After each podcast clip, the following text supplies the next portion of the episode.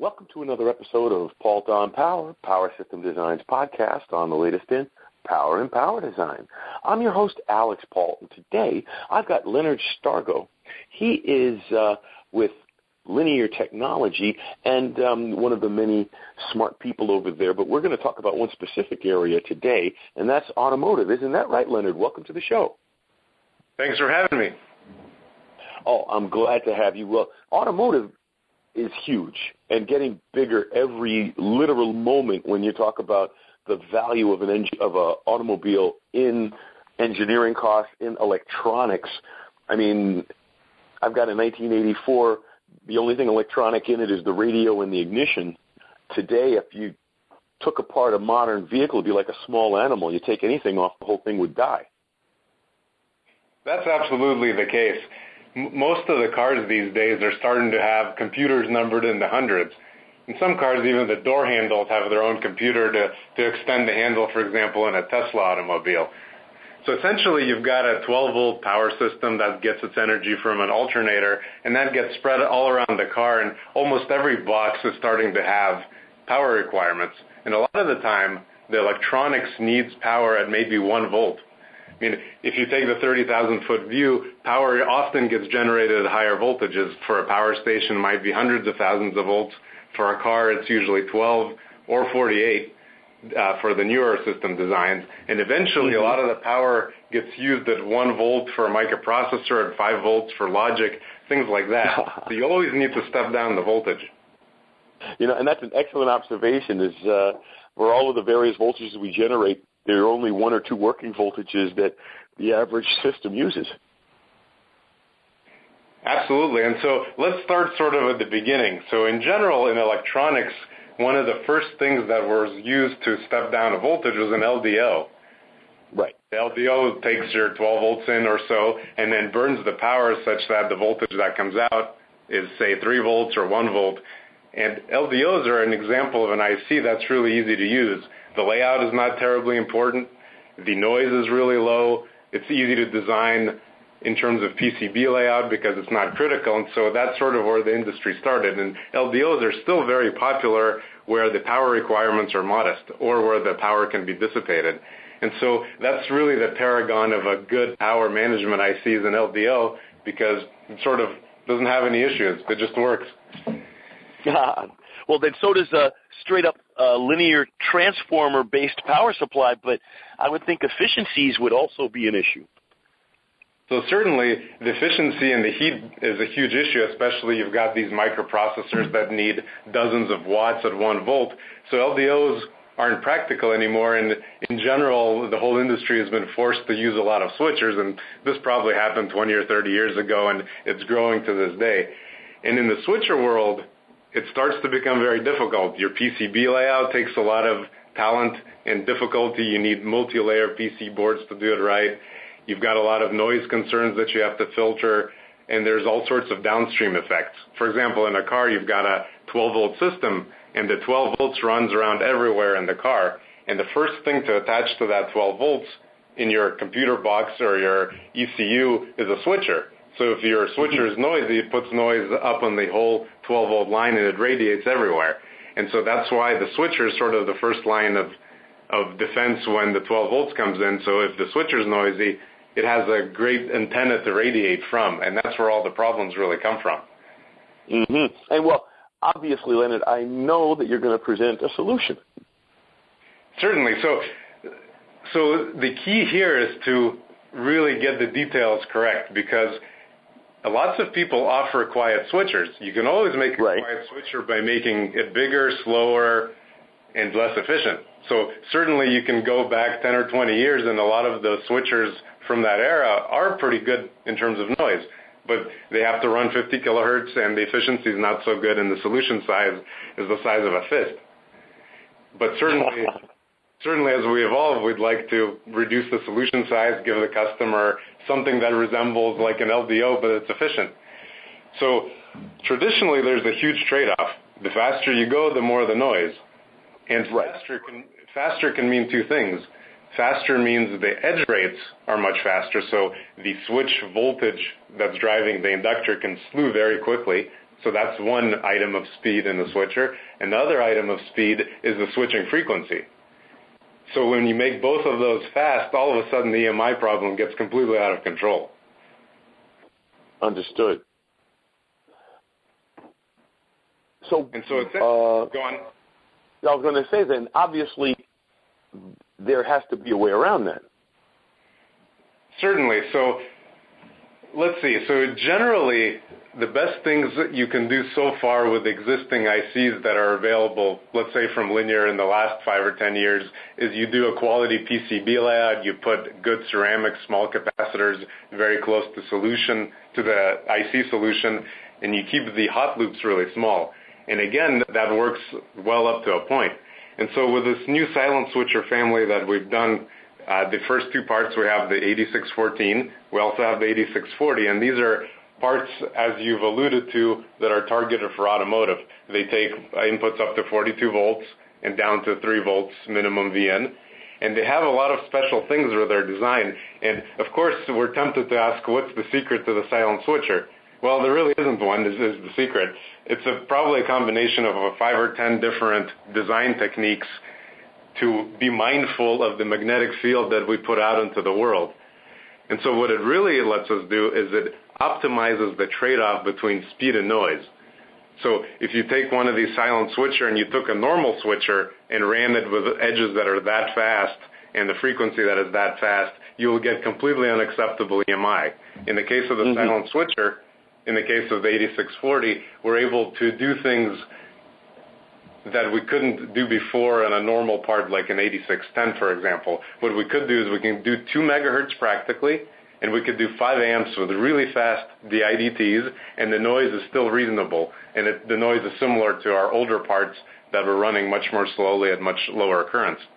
So really, it's about improving the trade-off.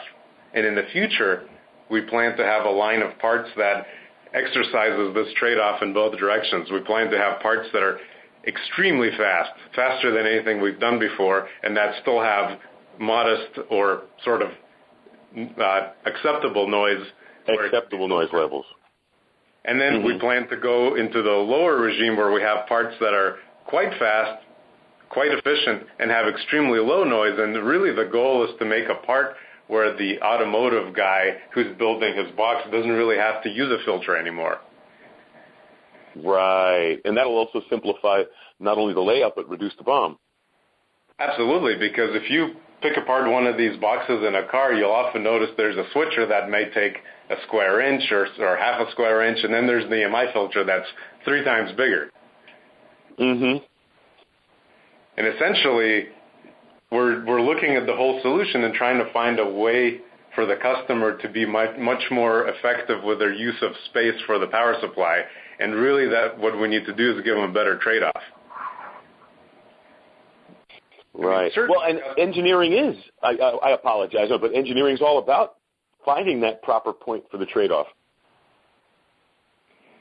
And really, really, the bottom line is we'd like to get performance that's LDO-like, but efficient. Because LDOs, right People really love LDOs because the noise is fantastic, the packaging is good. It's sort of it's sort of what a digital designer could put down on a board, and it just works. That it doesn't have to be black magic like there would be in a in an RF amplifier. Because Essentially, these Right they're becoming PA amplifiers in terms of their speed of switching.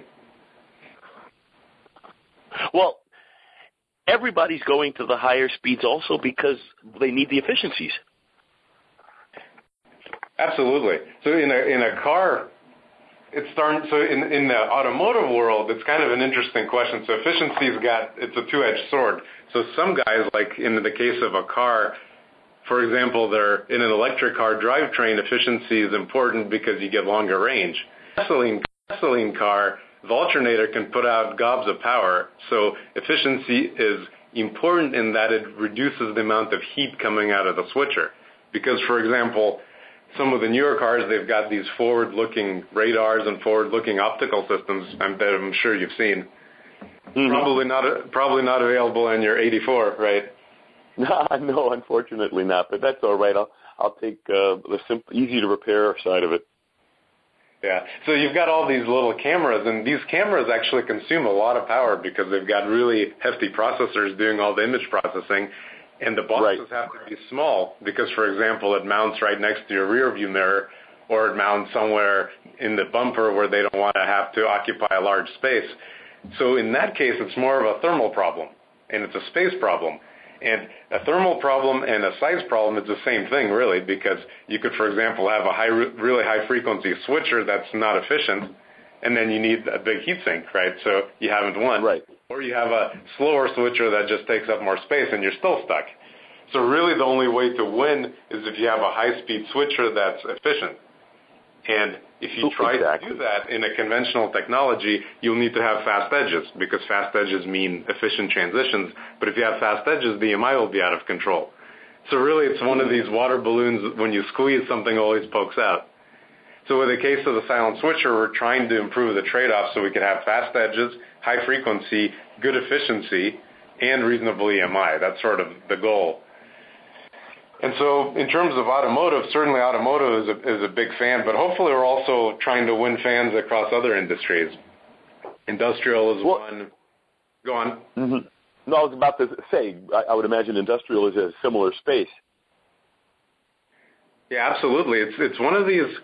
You wouldn't think that industrial has a space limitation because, well, it's big machines and big factories, but it turns out that they build a lot of these little sensors that are self-contained, and lots of little boxes sit around on long wires monitoring things, and they all need power supplies. So miniaturization is really is really impacting the whole industry. Right. Well, and it, not to mention those sensors. The machine may be huge, but the working area that the sensor has to pay attention to, where the where the drill cuts or where the lathe, you know, marks or whatever, is a small space, and then they have to get in the way of the tool. So they have to be small. They have to be out of the way, and they that means also a big voltage drop over long thin lines, unless you use um, a higher working voltage. And there's all kinds of trade-offs all the way up and down that line. Yeah, and that's an interesting point you bring up. If you have a long line, it's nice to run a higher voltage so the power you so the current you consume through the wire is lower. And when you run higher VIN, a switcher tends to be more difficult because if you have a higher voltage switcher, typically you have to use higher voltage switching components, and higher voltage switching Mhm. components are much harder to drive at high speeds. And so you Mhm, mhm. get this you get this trade-off where you'd really like to distribute power in a, for example, a car. A lot of there's a lot of work being done on doing 48 volt distribution. But if you do 48 volt distribution, certainly it improves the copper problem dramatically because you get to use a lot less copper. But what it does, it makes the switcher a lot more difficult, and that's another place where we hope to make an impact because the silent switcher lets us do high frequency, high voltage switchers, which we couldn't really do before. So for example, this 8640 that we have, it'll run to 42 volts in, no problem, and it can't do 2 megahertz if you're doing, let's say, 42 volts straight down to 5 for all your microprocessors. You could certainly Mhm. run that same megahertz, and we couldn't have done that before without making a big noise problem. Very good point. So, I would love to keep talking about all of this, but unfortunately, we don't have a lot of time. So, I'd like to uh, ask a few more questions before we finish up. And one of them is, uh, what kind of support do you offer the engineer in uh, putting this into their solution? You know, putting your solution into their solution. Uh, what kind of uh, handholding do you offer from your FAEs, and uh, what about kits and reference designs? Anything along those lines to support this? Well, that's a question I'm sure a lot of the founders of this company would like. So the founders of this company pride the Linear on providing really in-depth, full customer support. So we have lots of apps engineers that we've versed in this technology, and we've developed design kits that show how the PCB layout ought to be optimized.